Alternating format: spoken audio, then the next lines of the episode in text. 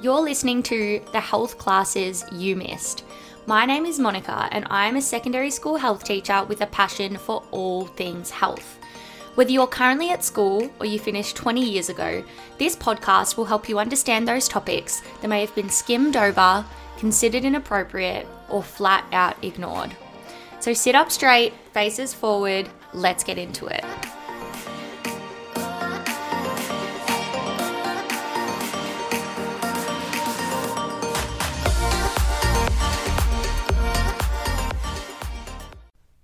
For free and confidential advice about alcohol and other drugs, call the National Alcohol and Other Drug Hotline on 1 800 250 015. For 24 7 crisis support regarding substance abuse, misuse, or addiction, call Lifeline on 131114. Hello, everyone! Today we are covering cocaine and party culture. Now, I was initially going to cover MDMA in this episode as well, but once I began researching, I realized that there is so much information on both of these drugs, so I'm splitting them up into two episodes. Now, I don't actually remember learning about different drugs during health class in high school, or if we did, I'm just assuming it was what they were and not to do them. I also remember having a big fear around drugs and thinking that only addicts did these kinds of drugs in particular and that they were kind of unheard of in our society. Now, growing up, like a lot of other people, I found that to be totally untrue. Specifically with drugs like cocaine and MDMA, found widespread throughout the festival and clubbing scenes. In fact, according to the National Drug Strategy Household Survey, in 2016, cocaine use for Australian adults was at at 2.5%, and that has risen to 4.2% in 2019. So it is on the rise. And apparently, lockdown hasn't changed this at all. So that's why I thought it was important to not only cover these drugs that I'm going to be talking about over the next two episodes, but talk about why they are becoming so popular within our party scene in Australia. So let's talk about cocaine. Cocaine also has plenty of nicknames, so you may have heard it being referred to as Coke, Blow, Charlie, Snow, Sea, Dust, White, Crack, or Rock. So they're just a few of the nicknames that are given to cocaine. Now, where do we get cocaine from? So, it's manufactured from the leaves of the coca plant. Now, this is native in South America. In particular, it's found in uh, Peru and Bolivia. And traditionally, the leaves of the coca plant were chewed. However, in 1859, a technique was discovered to extract cocaine hydrochloride from the coca leaves, and that was used as a local anesthetic, so for medical purposes. So, just in case anyone's getting confused here, uh, when I talk about hydrochloride or cocaine hydrochloride, this is just cocaine. It's not anything different to the normal white powder that we know as cocaine as the drug. Now, another quick fact cocaine was also used as an ingredient in Coca-Cola until 1903. So I know when I was young I heard that that you know cocaine was in everything and they they put cocaine in everything. It was actually an ingredient in Coca-Cola. Obviously 1903, quite a long way away. It's definitely not an ingredient in this day and age. In fact, uh, cocaine is, of course, illegal in Australia and it became that way around 1925. Despite this, in 2019, cocaine was the second most commonly used illicit drug and it is on the rise. So let's talk about what cocaine actually is. Cocaine is a stimulant drug, so that means that it affects the central nervous system by speeding up the activity of certain chemicals in the brain. So this produces a feeling of increased alertness and reduced fatigue, but I will explain a little bit more about this later on. Cocaine comes in three main forms. So the first is a paste, the second is a powder, which is the most common, or the third is a rock, which is often referred to as crack cocaine. So in Australia, it is most commonly formed into a white or an off white powder, and that is generally snorted. Now, crack cocaine is much less common in Australia. However, when it is used, it's often smoked or sometimes injected. As with all powder drugs, cocaine is often sold cut or mixed with other substances, which can sometimes be harmful in their own right. So, some common substances that cocaine has previously been cut with uh, number one is lidocaine. So, this is a local anesthetic, and in high doses, this can cause the heart to stop beating or it can cause you to go into cardiac arrest. It also causes people to feel the same kind of numbness experienced when you take cocaine. So, the second is levamisole. Now, this is a veterinary drug for killing parasites and worms in animals, and this can cause a life threatening blood disorder, which in turn directly affects your immune system and your body's ability to make white blood cells. The third is heroin. So you may have heard of heroin before. It is an opioid and this will be discussed in a episode soon. And heroin can result in drowsiness, loss of consciousness, difficulty breathing and your skin can also turn blue. So, before we get into the immediate effects of cocaine, it's of course important to understand that you genuinely have no idea what you are putting into your body when you take this drug. It could be cut with literally anything. And if you are someone that has a pre existing condition, maybe a heart problem or something like that, the effects can be extremely dangerous. It's also really, really dangerous if you're mixing this drug with other stimulant drugs like ecstasy or ice. And just remembering, as I said in my previous episode over and over again, drugs affect everyone differently. Another point of cocaine is that it is very expensive. So, according to the Australian Institute of Criminology, one gram of cocaine costs upwards of $250, with prices reaching $450 for one gram in Sydney recently. So, not only is it very risky, it's also not cheap, especially in Australia. Let's talk about the effects of cocaine. So, when cocaine is snorted, it produces an intense rush, with the purity or the amount of the drug taken determining the intensity of this rush. So, purity means whether it's mixed or cut or whether it is pure cocaine. This rush doesn't last very long either, it's about 30 to 45 minutes, so you need quite a bit to sustain you. So, some immediate effects of cocaine include dilated or enlarged pupils, increased heart rate and blood pressure, increased breathing rate and body temperature. You may find you have a lot of energy, you're quite talkative, confident, you get that euphoric kind of feeling. You can also experience anxiety, irritability, agitation, and aggression.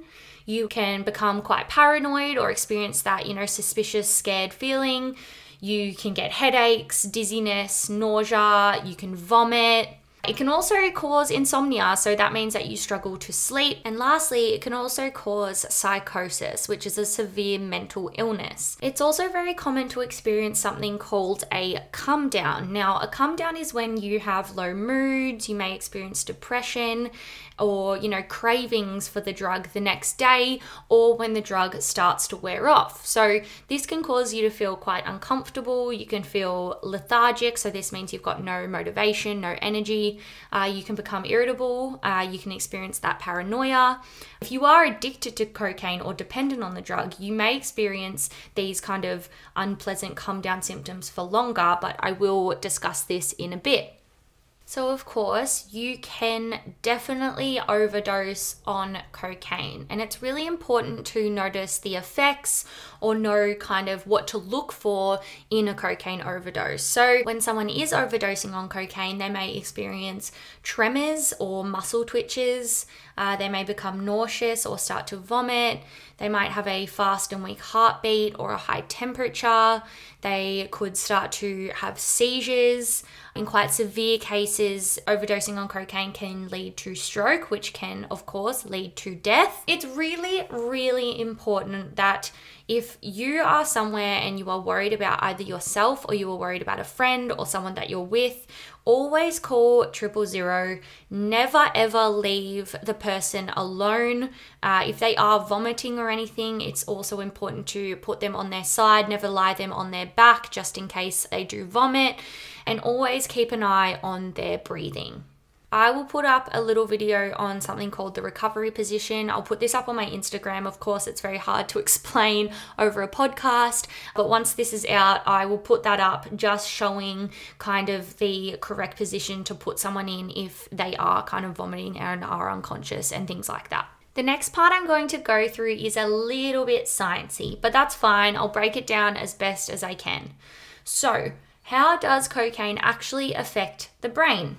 Cocaine produces its psychoactive and addictive effects by acting on the brain's limbic system. Now, if you listened to last episode, you might remember me talking about something called the nucleus accumbens. Now, the nucleus accumbens are a part of the limbic system. And when we experience that high feeling or that euphoric feeling, it's our nucleus accumbens that produces those feelings of pleasure and satisfaction. So basically, our limbic system is a set of interconnected regions in our brain that regulate our pleasure and our motivation. So, the initial high that is experienced as a result of using cocaine occurs because of the buildup of the neurochemical called dopamine. Now, some of us may recognize this word dopamine, it is known as our happy hormone. So, dopamine plays a vital role in the way that we experience or feel reward and pleasure. It's also responsible for our emotional responses. Now, dopamine acts as a pace setter for many nerve cells in the brain. So, this means that at every moment, dopamine is responsible for keeping those cells operating at, I guess, the appropriate levels of activity so that we can fulfill our needs.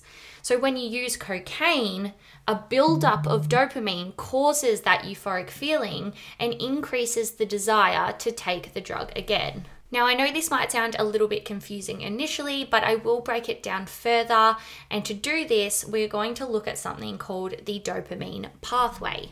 So, what is the dopamine pathway? Dopamine stems from a set of brain cells called the dopaminergic or dopamine making cells. So, that makes sense. dopamine comes from dopamine making cells. Now, these dopamine making cells will launch dopamine molecules into the brain and these kind of dopamine molecules float around and then they latch onto receptor proteins on other cells, which are called receiving cells. So the dopamine molecules latch onto the receiving cells. Now, once attached or once they latch on, dopamine gets to work by stimulating the receptors on these receiving cells to alter their electrical impulses and therefore their functions. Now, obviously, this depends on what the body needs at the time. So, to ensure everything in the brain is functioning properly, so, you know, the levels are not too high or not too low of certain things, the dopamine making cells continuously increase or decrease the number of dopamine molecules that they launch. So they're continuously determining how many dopamine molecules are getting launched out into the brain. So, how does cocaine come into this? Cocaine interferes with this process by tying up the dopamine transporter. So it stops that decrease in that process, meaning that there is a constant increase of dopamine or a buildup of dopamine, which overactivates those receiving cells. With the continuous up, up, up of dopamine, once the drug wears off and the system then crashes and can level back to normal, it can cause people to become depressed, anxious, panicky, or feel those really intense feelings that you get when you experience a come down. We're halfway through the episode, and that means that it's time for a brain break. Take 30 seconds now to reset, recharge, and breathe.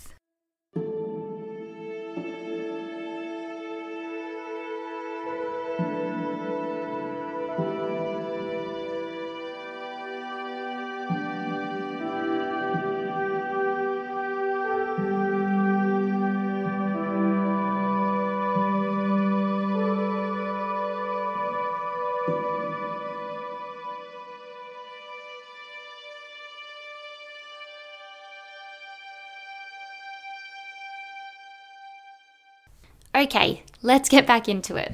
So, we're going to move on now to look at the long term effects of cocaine use. So, research from the science and practice perspectives found that despite there needing to be further research to understand how long term effects create addiction to the drug, we do know that cocaine affects the brain in many ways. Now, some of the effects, like we touched on before, can kind of revert quickly back to normal. It doesn't affect us for the long term. However, other effects can persist for weeks after the drug leaves the brain, and with kind of repeated use or repeated exposure to the drug, those short term and medium term effects can last for months, years, or they can sometimes become irreversible.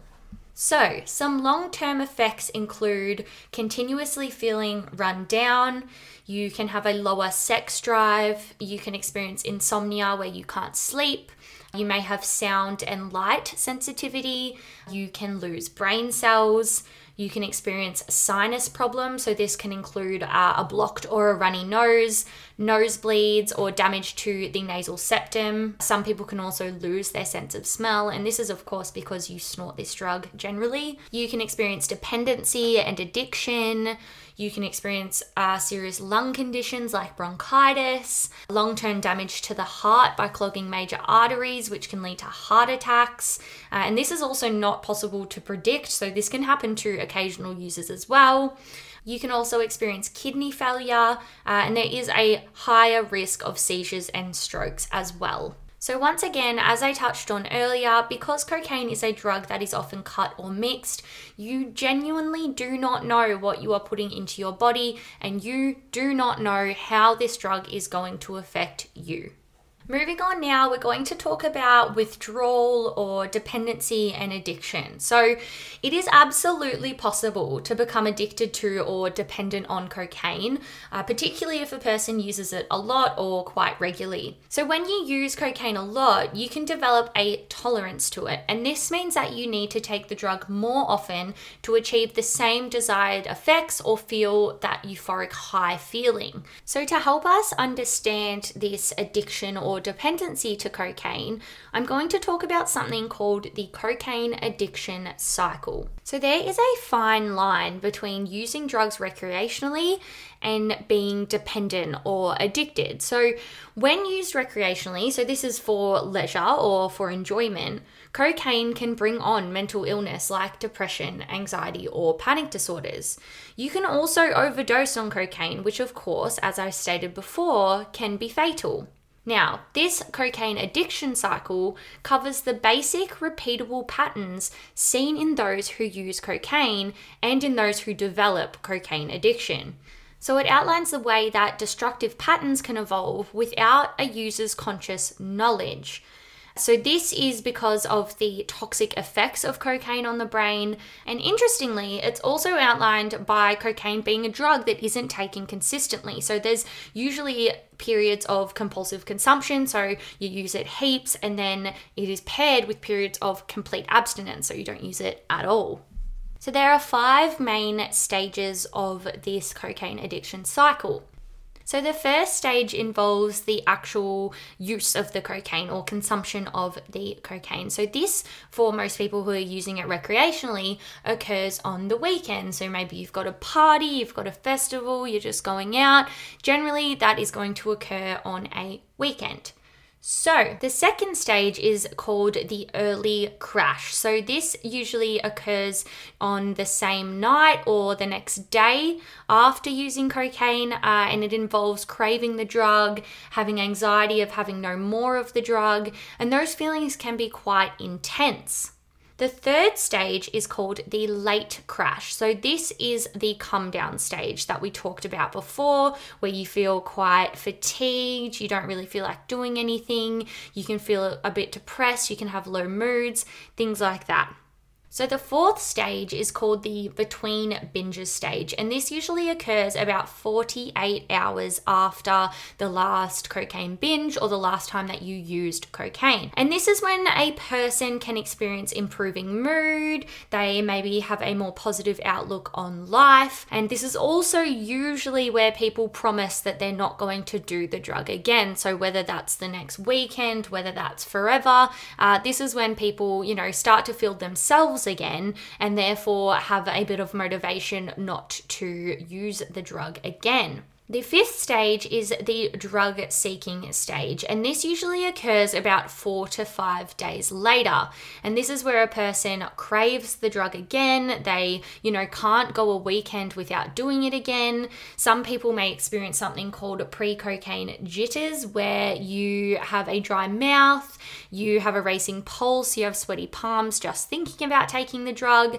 This is also where people rationalize taking it again. So, you know, they might say, oh, well, only have a little bit, uh, I'm not going to do it next weekend, uh, and things like that. So, as we can see here, I'm not saying that, of course, everyone who uses cocaine recreationally is necessarily addicted or is dependent on it. But you can see with this cycle that even people who use it recreationally, they may experience this kind of cycle where if they're taking it on the weekend, they experience a crash, you know, the night that they took it or the next day. They then go through a come down. It gets to, you know, Monday or Tuesday and they start feeling quite positive again. Uh, and then, you know, four to five days later, we're at the weekend again. And that's when people are likely to crave the drug again. Now, looking at withdrawal for people who are seriously addicted to this drug, this can usually start 6 to 12 hours after the last use. And there are three defined phases of the withdrawal phase. The first is the crash phase. So this is feeling fatigued, flat or low mood. You've got, you know, you're sleeping a lot more, you have reduced cravings. The second is the withdrawal phase. So, this is when the energy levels and mood are extremely changeable. Cravings can occur, they can experience disturbed sleep, uh, have bad dreams, trouble concentrating. Anxiety is also common in this phase, and these symptoms can last several weeks as a person is coming off this drug. The third is the extinction phase. So, this is the persistence of the withdrawal features, and they're gradually subsiding over this time. This can take several months for some people if they are coming off addiction to cocaine. It's important to remember that cocaine is a very unpredictable drug. So, toxic or fatal reactions occur regardless of the amount that is used. Whether it's your first time, whether you're a regular user, it doesn't matter. And once again, like cannabis, like I talked about in the previous episode, mixing alcohol and cocaine increases the likelihood of people experiencing those fatal reaction. So, this can include neurovascular or cardiovascular problems. However, of course, if you do decide to try this drug, it is important to know how to reduce the risks. Now, this includes things such as going slow, so only using a bit at a time before you start taking more, not mixing cocaine with other drugs, particularly stimulant drugs or alcohol, only using cocaine with people that you trust and making sure that you keep an eye on your mates. If you are ever going to inject cocaine or crack cocaine, never sharing needles, as this increases uh, your likelihood of contracting a bloodborne virus such as HIV or hepatitis C. Making sure you eat in the you know the days afterwards, even if you don't feel like it taking a break from time to time. If you are someone that goes out and parties a lot and that's something that you just want to do, making sure that you give yourself a break and making sure that if something does go wrong and things get bad, you call an ambulance or you get help. So, of course, in Australia, that number is triple zero. And I'm just going to remind you that you will never get into trouble for asking for help. Ambulance officers are not police officers and do not necessarily have to call the police. It is always better to get help from professional people who are there to help you than try and fix the problem on your own just because you're scared of the consequence. If you find yourself in a situation where someone that you're with is hurt, someone that you're with is vomiting or, you know, experiencing those kinds of overdose effects that we touched on before, always, always, always get help straight away. So, moving on now to talk about that kind of party culture, drinking culture that we have here in Australia that often pushes people into drug use. So, cocaine addiction normally begins by using on the weekends or at social functions, just like I kind of touched on before when we talked about the cocaine addiction cycle. Now, this can turn into using every weekend or every payday, and then people can find themselves using every morning just to get out of bed. Now, people may find themselves thinking about it every weekend or having a few drinks and then automatically turning to cocaine or other drugs. Now, it's important to remember that this is not necessarily a mistake or a coincidence. You have probably lost more control than you know, and your body begins to crave the drug. This is what the drug does to your brain. Some people might even promise themselves on the Monday while coming down that they won't do it again the next weekend, and all it takes is for someone to say, hey, let's go out, and all of a sudden you're in exactly the same cycle, or you are following that cocaine addiction cycle that I touched on earlier. As I spoke about earlier, I thought people who took drugs when I was young were only addicts. So now, as I've grown up, I understand that people take it as, you know, fun. It's fun. It's a good time. It's something to do on the weekends with your friends. And of course, when people are choosing to use recreational illegal drugs, that is why they do it because they think that it's fun. They think, you know, maybe it's an escape, things like that. However, if you recognize that you are wanting the drug regardless of the consequences, this can be a sign of dependency and addiction.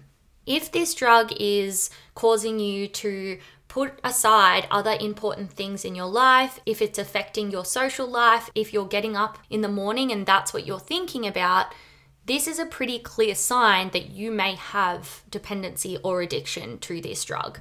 Now, in Australia, drinking and partying are a part of social acceptance. We pretty much have any excuse to get drunk or take drugs, and this can be birthdays, weddings, sporting matches, music festivals, anything. According to the SBS Cultural Atlas on Australia, which is a website that lets people know about the culture of us in Australia, we pride ourselves so much on our partying, drinking, having a good time culture that severe inebriation or getting wasted has become a point of pride.